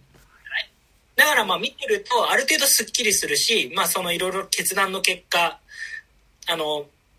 なんだろう、実はだからこれもまあ言うけど、その、王家っていうのが実はその偽りの王家と本物の王家っていうのがあって、はいはいはい。その本当の王家っていうのも実は同期の中にいたっていう やっぱいすぎだろっていうね。やばい。こいつら全員殺したらマジでどうなったんだろうみたいなふうに思いつつ、まあまあ、まあ、そういう話、まあそこはまあ物語上の都合として、そのだから、なんていうの結局その、なんだろう、あえて姿をくらましていた、ほ、本物の王家の血筋？うんうん。人たちを、が結局を、そのクーデターの、した結果として新しい人としてこう、祭り上げようとするんだけど、実はそれに乗じて、その王家自体が、えっと、エレンを食おうとするっていう、またもう一つめんどくさいこと。そこでわかるのが、あの、そのエレンが昔、いや、巨人っていうのは食ったら、そのなんか強い巨人みたいな。9ついる強い巨人は食ったら継承されるんですけど、うんうん。それがこう、エレンの巨人が実はその元々は、その、ヒストリアっていうその主人公がいたところ、クリスタうん、リスタ。主人公のその同期だった女の子の王家の持ってた巨人をエレンのお父さんが食って、それをさらにエレンに、にお父さんがエレンに食わせて、うんうん。っていうことで、なんだ要は、おその真の王家を祭り上げようとしたら真の王家的にはエレンに恨みがあったっていう構図が出るっていう、がその王王政編の一番なんだろうクライマックスなんですけど、うんうんうん。なんかその時にやっぱこの漫画独特だなと思ったらそのエレンが要はそのそこで多分エレンがいろいろ後半落ち込んでいく中でも結構一番最初の落ち込みというかうんうんが生まれてくること自体がめちゃくちゃ呪われてたっていううん。まあね、それはね。それがずっとある作品だよね。うん。人を蹂躙しまくって自分が生きててで自分の同期だったクリスタのなんだなんて言うんだまあそのおの親族を全員殺しててうん。要は自分が持ってた力みたいな持ってたと思っていた力うんうん。いうのがそもそも結局だから人から奪って手に入れてそれをたものだったっていうことに対してものすごく凹んじゃうっていうか要はだから自分が選ばれたものだと思ってたけどそうじゃないっていうかなんかそれのためにものすごくこう犠牲があったみたいなことに対してすごい凹むじゃない？この漫画全部が。妖精だ。そうそうそうそこそれが結構なん。か独特のなんだろうなん。か普通のさいわゆる選ばれたヒーローものうんうん。うん。騎士流リタンみたいな騎士流リタンうんうん。あの、まあ、この話も、トータルで言うとそこに入るとは思うんですけど、うんうん。まずツイストがかかってるよね。そのねそ。このに対してのツイストというか、そのなんか、なんだろう。いや、自分が呪われた筋の生まれだけど、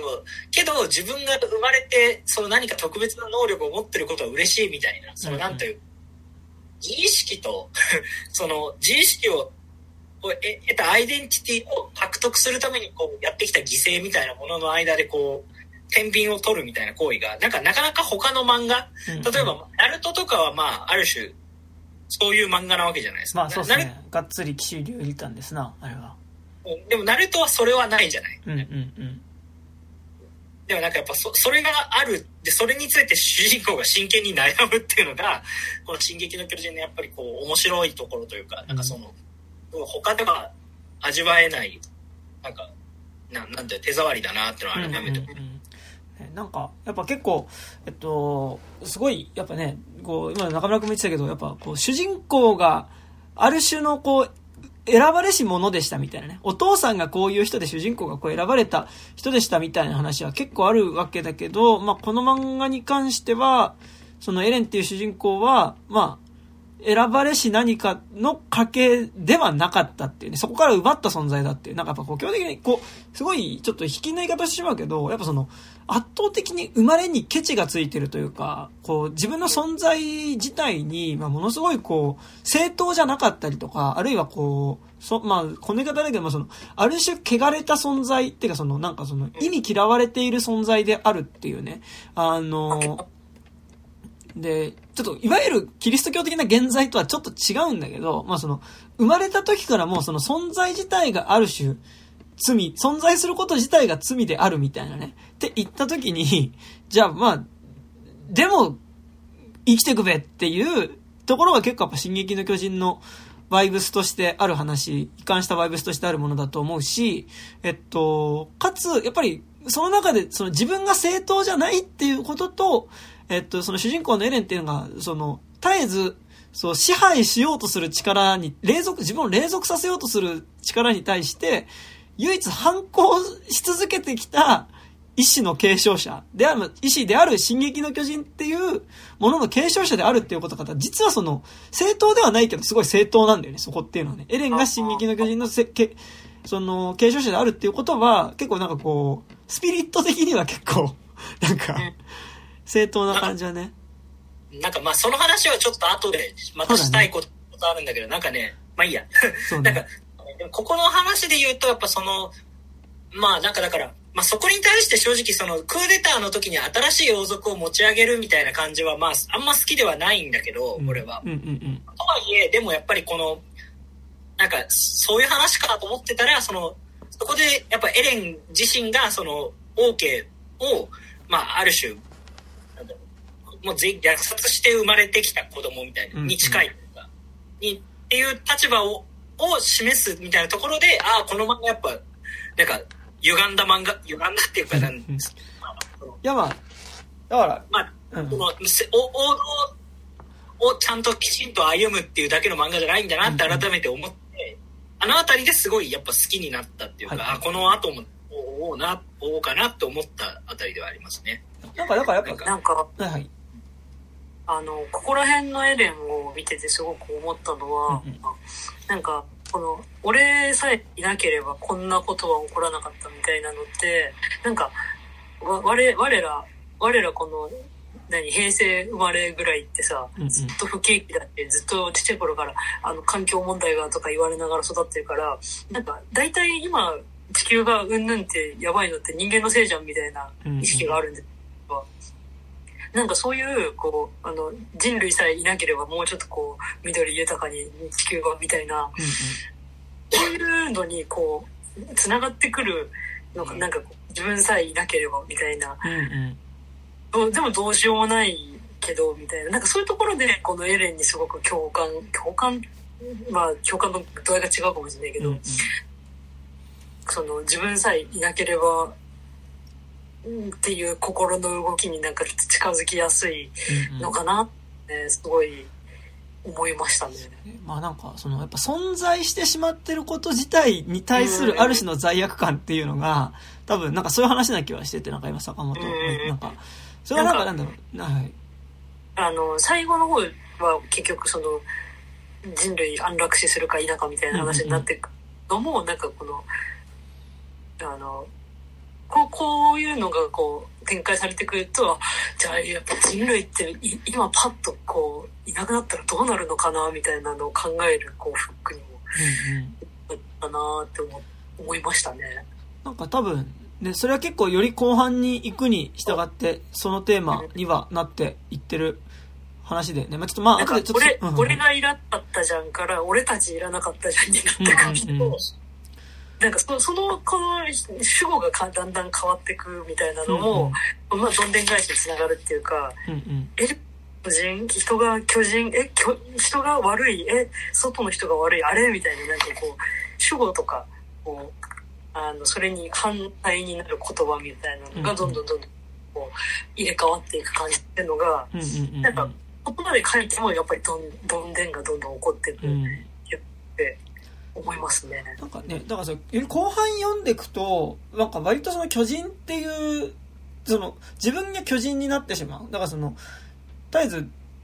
こう、他人を犠牲にしてね、存在している、あの、ものであるっていうことっていうのが、まあ物語的にそういう設定になってるってのもあるんだけど、やっぱよりなんかその、現実の何かのメタファーに結構思いやすいっていうところが結構ある部分ではあって、その話ちょっとね、また、あの、終盤ら辺の話でちょっとまたしたいですけど、ね、でもその部分はめっちゃあるよね。そう。で、あとあと、はいはい。あ、ちょっといいですか？はいはい。あ、いや、ごめんごめん。でも、王政編で他に語りたいことで言うと、あの、うんうん。あるあれ、なんかあの、ケニはいはいはいはい。ーと、あの、ケニーのあたりとかすごい、あの、個人的には意外と好きなんですけど、うんうんなんかあのまあ、えリリヴァイ兵長、あの、多分これまで誰も名前挙げなかったけど、一番人気のできたね。岩井兵長ね。はい兵長ね。リヴァイ兵長の、まあなんだろう、一瞬だけ育ての親をしていて、うん。彼にまあ、その、殺しとか、諸々の暴力的なもので、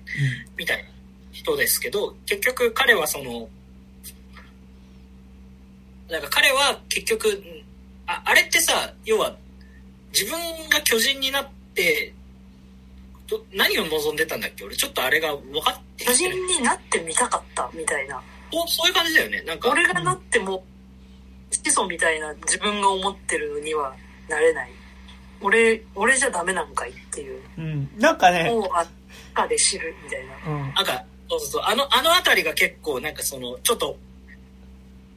なんていうのかな。そのなんか、結局さ、もともとめちゃくちゃ殺人者だったのに、うんうんうん。なんか、そこから、まあ、あの、合法的に殺しをするその悪の公安に入るわけじゃないですか。はいはいはい。悪の公安。果たしていい公安っていうものはあるのかというね。そういう話がありますけど。あのその、はいはい。で結局、その、なんというか、はいはい自分、その、なんだ、えっと、だから、友人になった人がその、そもそも巨人なんで、巨人になれる民族の王家の人なんだよね。うんうん確かにうんうん。で、それも含めて、だから、要は、自分が巨人になってみるっていう感覚を得てみたかったっていうこと。うんうんうんうん。結局、それを、ができなくて、で、でだけど、王様に巨人になりたくて、それでいろんな、まあ、悪いことをしたし、そのなんか、まあ、本当は聞いてくなかった試練も、もう結局聞いたけど、結局まあ全部うまくいかなくて、最後の最後にこうなんか、まあ結局な、俺もその夢みたいなものとか、希望みたいなものがなきゃ、酔っ払ってなきゃ本当生きてななかった。うんうんうんうんうんそっと死んでいくみたいなのが、まあ、すごいこうこの漫画のそれっぽいところというか結局なんかさ、まあなんだろう、まあ、ものすごくなんだろう。な遠くから見るとめちゃくちゃニヒルというか、うんうん。まあ、ちょっと客観的ではあるけどなんかその人人の愚かしさみたいなところにおいてそのなんかなんて言えばいいんだろう。そのな何か希望みたいなものとか何かこう自分じゃない何かになってみたいみたいな欲望、うんうんうん。みたいなものをどうにか持つことが結局そのそれぞれの人生を少しはマシにする推進力になるみたいな、うんうん。みんな何かの例だったっていう。うん。でも結局それがなんか酔っ払ってるに過ぎないって言っちゃうあたりも含めてなんかすごいこうまあこの漫画のその一言でまとめるとこの漫画っぽいなみたいな話ところうんうんうんなんだけどそれ思った。うん。なんかでもやっぱ実はこう結構なんだろう、ある種エレンとも近いバイブスを共有しているキャラクターでもケニーっていうのがあって、まあ、この漫画の設定として、まあなんかだからその壁の内側にいるのがエルディア人っていうね、あの、一族の、えっと、人たち。で、で、エルディア人の人たちっていうのは、えっと、実はその、始祖の巨人っていう巨人が持ってるの、まあ、てその、9つの巨人っていう、えっと、巨人だけど、ちゃんと人格を持ったまま巨人化できて、かつそれぞれに特殊な能力を持ってる9人の巨人っていうのがいるわけなんだけど、まあ、それの能力を、の影響をエルディア人ってのは受けやすい民族であると。で、まあその壁の内側に暮らしているエルディア人たちっていうのは、まあその、そもそも実はその、壁の中にね、入る前の歴史っていうのがちゃんとあったわけだけど、それを全部忘れちゃってるのはなんでかっていうと、始祖の巨人っていうね、その王様たちがずっとこう、継承し続けている巨人の能力で、まあその記憶を消すことができるっていうね。もうそれ巨人と、巨 人記憶もも変えられるみたいなでもなんか巨人とかじゃないんじゃないかっていう気がね。どんどんチート性が盛られていく。そう、そうなんですよ。あの、まあ、その話最後、ちょっとしたいんだけど、あ、まあまあ、後でしたいんだけどその、なんか、エルディア人、あその、パラディ島の方に来た、その、残った二つの巨人が、他の巨人に比べて能力が強すぎるっていう件で、だからね、他の巨人は基本的に結構フィジカルっていうかさ、体が硬いとか超でかいとかさ、あの、顎が硬いとかね、そういう感じなんだけど、マグロ出るような感じですよね。始祖の巨人だけなんかもうみんな操れますみたいな。記憶も操れますみたいな。なんならこう、未来も見れますみたいな。お前え、違概念う違う違う、未来、未来見れるのは進撃で。あ、進撃か、そうか。でなんだそれってあるんだけど、置いといて、でその、ただ基本的にその、壁の内側に暮らしているエルディア人っていうのはその王様のね、割とその、能力を発動すれば記憶が消えちゃったりとかね、そういう風にできるんだけど、唯一そのケニー、ケニーたちそのアッカーマンの一族っていうのは、え、実はまあエルディア人ではないので、あの、実はその、で、エルディア人をずっと守ってきた武家の一族なのね。もともとその、アッカーマンの一族。だからその、本来そのエルディア人たちっていうのが、こう、逃れようもなく、その王様に、こう、もう生まれた時からある種、隷属せざるを得ないような、えっと、種族であるのに対して、まあ、アッカーマンはそうではないっていう時に、やっぱりその、エレンと同じように、ある種その、こう、自分を支配しているものに対して、こう、何か反抗し続けたいみたいなね、意志がある、えっと、種族だっていうのは結構エレンと共通しているところではあるかなっていうのは、うんケニーはね、なんか、まあ、その、だから実質その始祖の巨人っていうのが、なんかその、ほぼ王王家の巨人みたいなもん。うんうんうんうん。だから、要は、で、それで王家の血を持ってる人人が始祖の巨人の力を使うと、それが発動するみたいな。うんうんうん。だから、まあその、お王、王がこれまで、その、と、島の人たちをみんなやれてたのは、その、始祖の巨人っていう、その、めちゃくちゃチートな、全てを従わせる力を、王家の人間が持っていて、王家の人しか発動できないっていう状況があったから、それができた。うんうん。そうね。それをそれをだからエレンとそのエレンのお父さんがやったことによって結局その均衡が今は崩れてる状態っていうのがこの、うんうんうん。そう。で、まあなんかだからそのさ、ワンピースで言うところのさ、なんか D の一族はもうなんか絶えずなんかその革命家だったりとかね、なんか海賊だったりとかね、なんか政府にあだなすやつばっか出てきやがるぜみたいなね。だからワンピースっていう漫画では D の一族って出てきますけど、なんかその、結構なんかその、ちょっと違うけどまあその D の一族感というか、なんかその、エルディア人じゃないっていうところでも、こうなんか絶えずこうやっぱその、反抗し続ける一族みたいなね、感じっていうのはね、まあなんとなく、アッカーマンとエレンには、まあエレンは別にアッカーマンの一族ではないけど、まああるなっていうのはね。まあまあ、その話で言うとだからそその、えっと、王政編があってその後王政編の後にそのなんだまあなんだろうそのこれまで自分たちの敵だったそのママーレの巨人。たちと壁で、あの、ウォールどれだっけ？わかんないけど、一番外の壁で戦って、その後に、こう、それが終わった後に、こう、エレンのお父さんの日記。を読むっていうのが、ずっと実は、エレンのお父さんの日記っていうのが、その、随分序盤から、エレンのが、こう、世界の秘密を知りたいみたいなことを子供ながらに言った時に、まあじゃあ、今度、この地下室の秘密を教えてやろうみたいな。だからこの、そこの一番全部解決するんじゃないかみたいな、の話のやっぱ、こうなんだろう、モチベーションだったんだけど、まあその、だから、この壁の戦いが終わって、その壁の、一番外の壁はそのエレンが住んでた壁だから、うんうん。だから、結局その地下室に行って、その、お父さんの過去を知るっていうところがその、ある種第一部の最終最後なんだよね。うんうんうん。そうすると、そのお父さんっていうのは、まあもともとその、もちろんマーレの人うんうん。で、えーっと、マーレの、なんていうのかな。だから、えーマーレにいるエルディア人うんうん。で、まあ差別されてきて、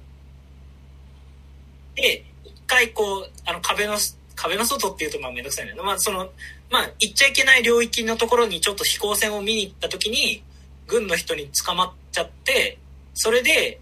なんかよく、で、い妹と一緒に行ってたんだけど、翌日妹が不審死してしまう。結局そこからまあその主人、そのエレンのお父さんグリシャか。グリシャの、その、マーレの人々に対するこう不信が始まって、うんそこからこう、マーレをどう憎んで、うんうん。マーレに対してこう裏切りをしよう、こう裏切ろうとするっていう話をずっとしてるっていう、っていう過去編があるんですよね。うん、まあ、なんかず雑な言い方をしちゃうと、雑な言い方をしちゃうし、かつ、ちょっとイコールで結びつけづらい設定ではあるんだけど、まあ、その要は、そのパラディン島に住んでいるエルディア人以外のエルディア人っていうのが、まあ、各国で要はその、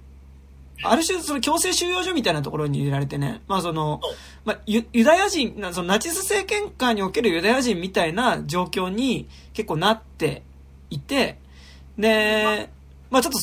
一言でそうも言えないっていうところあるんだけど、まあその、まあ大雑把に言うと結構そういう感じになっていて、まあその中での、まあその、ある種その、エレンのお父さんっていうのは、その、マーレっていうね、その、パラディン島と別の国の中にあるそのエルディア人居住区っていう、まあその、ゲットですよ。強制収容所の中で、その、まあ、エルディア人の誇りを取り戻そうという活動をしていた人っていうのが、まあその巡り巡って最終的に、まあその、いかにして島にたどり着き、そういう風になったかっていうね、えっと話っていうのがその日記に書かれているわけですが、あとその、そうですね、王政編ちょっと一個やっぱ喋りたいのが、えっと、まあ、王政編からどうやってこの後の展開に繋がっていくかなんだけど、結局まあ、王政編って結局そのさ、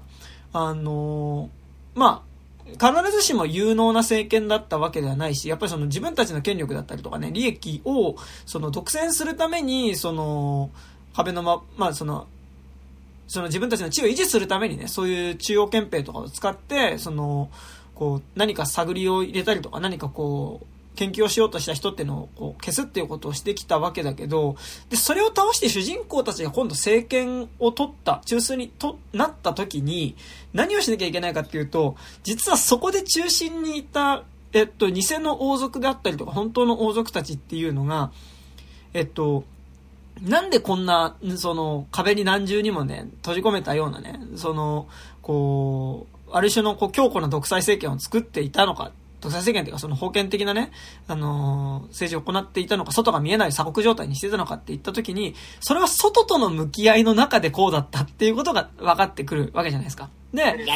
で、そんで、主人公たちが、じゃあ今度政権を取ったっていう時に、じゃあこれで政権倒したから、もう、その、巨人たちも倒して、で、あの、壁の外側に俺たちが出てって、じゃあ自由な世界が作れるぞって思ったら、いや違うと。じゃあ、そこで初めて今度壁の外側と対峙しなきゃいけなくなるって言った時に、あ、そっか、王族の人たちって、そもそも、あの、壁の外側に、対壁の外側とこの閉ま壁の中ってなった時に、その壁の外側の中で、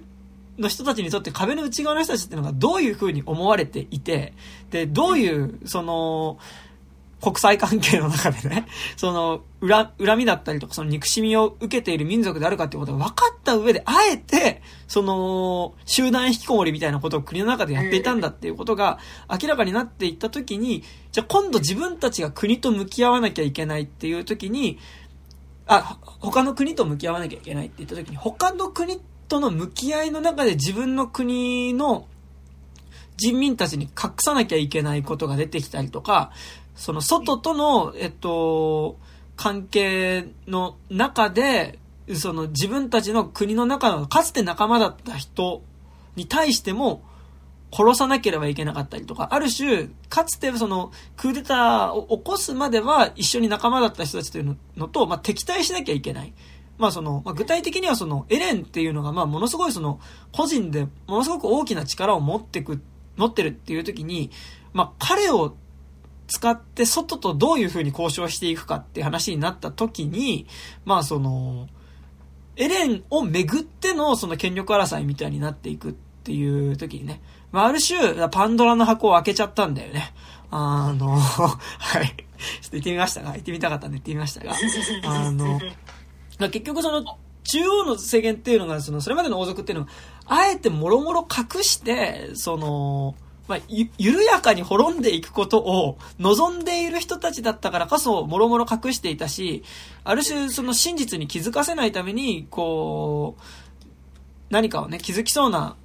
国民とかがいるとそれを消したりとかしてたんだけど、じゃあそれを倒したら、その、実は今まで彼らが、その、知らせてしま、地味に知らせてしまっては、この緩やかにゆったりと滅んでいく王国っていうのが維持できなくなるっていうね、あの、出来事っていうのを、まあ、そこで主人公たちが、その、王族たちがその、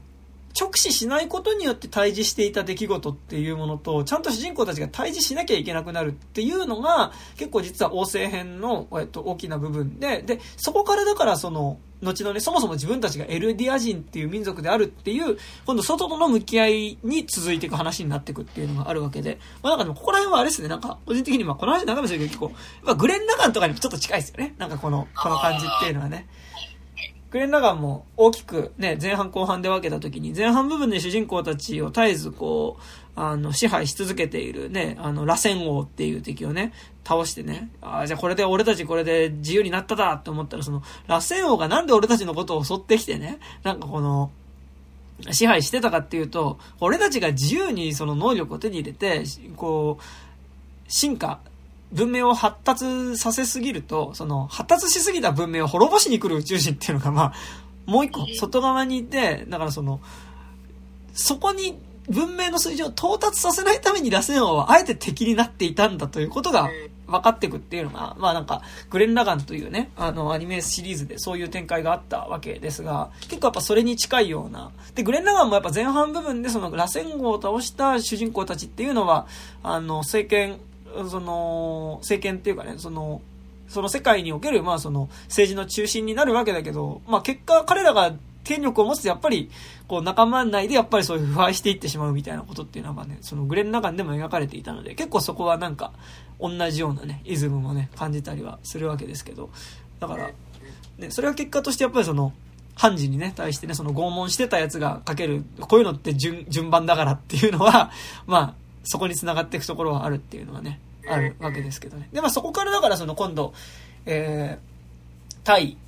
マー、マーレ編っていうかね、その、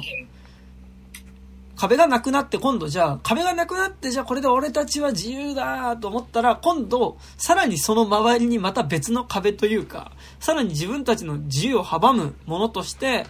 えー、過去の、過去その、自分の祖先たちのしてきた行いだったりとか、まあその、世界の中で自分たちがどういう位置だったかっていうことが、あの、見えてくるっていう。それこそ本当進撃の巨人、巨人、体が巨人になるじゃないけど、この漫画ってやっぱりその、どんどん視点が高くなっていく。ま、マジでその、普通の等身大だった人間っていうのは体がどんどん大きくなって、巨人の視点っていうか、どんどん高い視点を獲得して、その高い視点から世界を見えていくのと同じように、この漫画もその、最初は壁の内側っていう狭いところから物語は始まるんだけど、どんどんそこで視野が、その壁の内側から世界に広がっていくことによって、じゃあその世界の中で自分ってどういう犠牲の上に成り立っている存在なのかってことが明らかになっていくっていうね、作りになっていると思うので、まあ、ここから今度、そこのね、エルディア編になっていくと、エルディアって周り編になっていくと、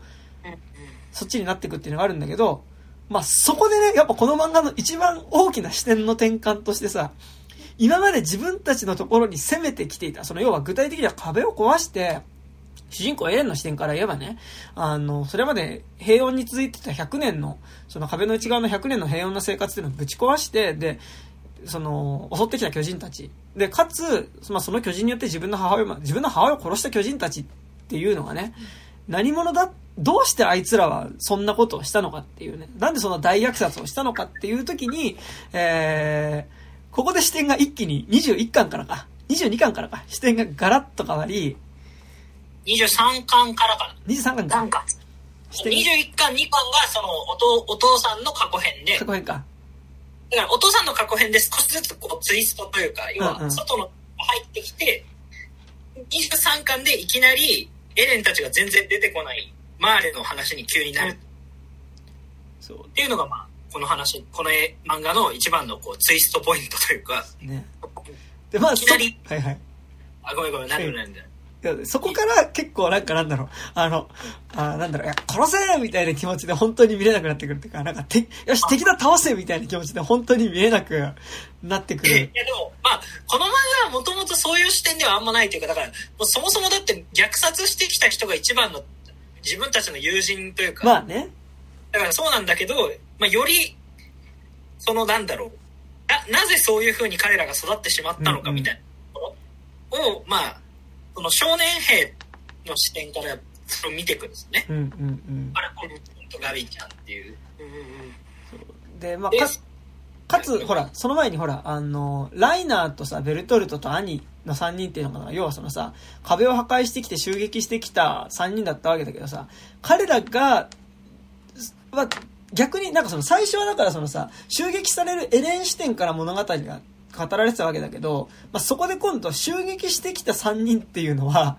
どういう、えっと、都合で、まあ、そこに、まあ、どういう経緯でそこに来ていたのかっていう件と、あの、同じ104期、なんだっけあの、まあ、その、へ、軍、調査、ど同期、同期調査員そうちょ調査兵の訓練の中での、まあ、その、寄宿舎生活みたいなの、の時に、彼らはどういう気持ちでそこにいたのかっていうことが、今度、まあ、その、実は攻めてき、それまでは攻められた側の視点から語られてたんだけど、今度、攻めてきた側の事情だったりとか、経緯っていうのがそこで語られることによって、結構一気にもろもろ相対化されるっていうのがね、うんそう、そこら辺がね、いや、ごめん、何がめんどくさいって、あの、その、この花漫画って、その、一回マーレの視点になって、そのマーレの少年兵の視点だと思ったら、一気にライナーにスポットが当たって、ライナーの過去編になるみたいな。あまた、ここ時系列がめちゃくちゃめんどくさいから、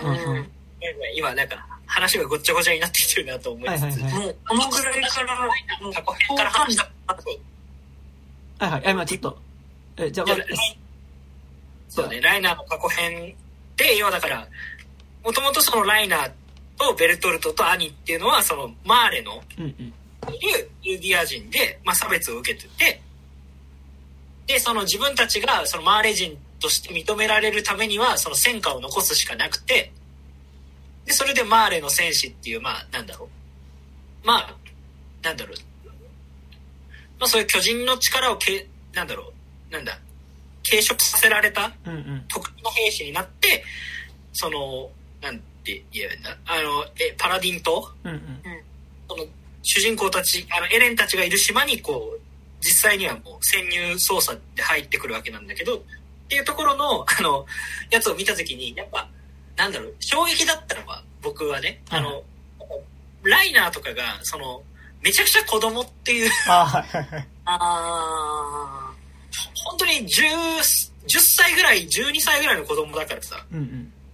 なんか、こんな子供たちが、要は、その、巨人の力を継承するために、まあ誰かを食って。それにこう、罵られながら、でもお前は殺さなきゃダメだって言われて、うんこう、前に潜入して、それでそのままこう、その寄宿舎とかで一緒に生活して3年間、本人たちからするといつか殺さなきゃいけない相手と一緒に暮らすっていう暮らしを、まあ、その過去編で読まされるわけですけど、やっぱその感覚としては結構やっぱり、なかなかね、こう、ほ、他の漫画ではちょっと体験し得ない、こう、居心地の悪さというか、だからね、だからやっぱそれがさ、この漫画にやっぱすごい多いさ、あ、この時間、この時のあのシーンって、こいつはこの気持ちで過ごしてたのかっていうのが、まあその、もう一回出てくるっていうのは、その、それこそだからそのエレンがさ、その、実はそっかこれ全部、最終的に自分が殺すこととかも分かった上でこの時一緒にいたのかっていうのが、例えばこの漫画最後読んだ時、最終的になるわけだけど、結構それと近い感じというか、え、あ、じゃあ、前半のなんかなんだろう、10巻とかそこら辺で読んだことの、あの同じ時間軸を、あ、こいつらはこの気持ちかっていう。なんか、だから、そこら辺でちゃんと書いてたセリフが、やっぱ、将来的に回収された時には、ちゃんと筋が通ってるんだよそうだね。やっぱ、すごい、やっぱ計算され尽くした漫画ではあるよ。うん。で、まあ、なんかやっぱあと結構個人的にやっぱすごい好きなのは、この漫画やっぱベル、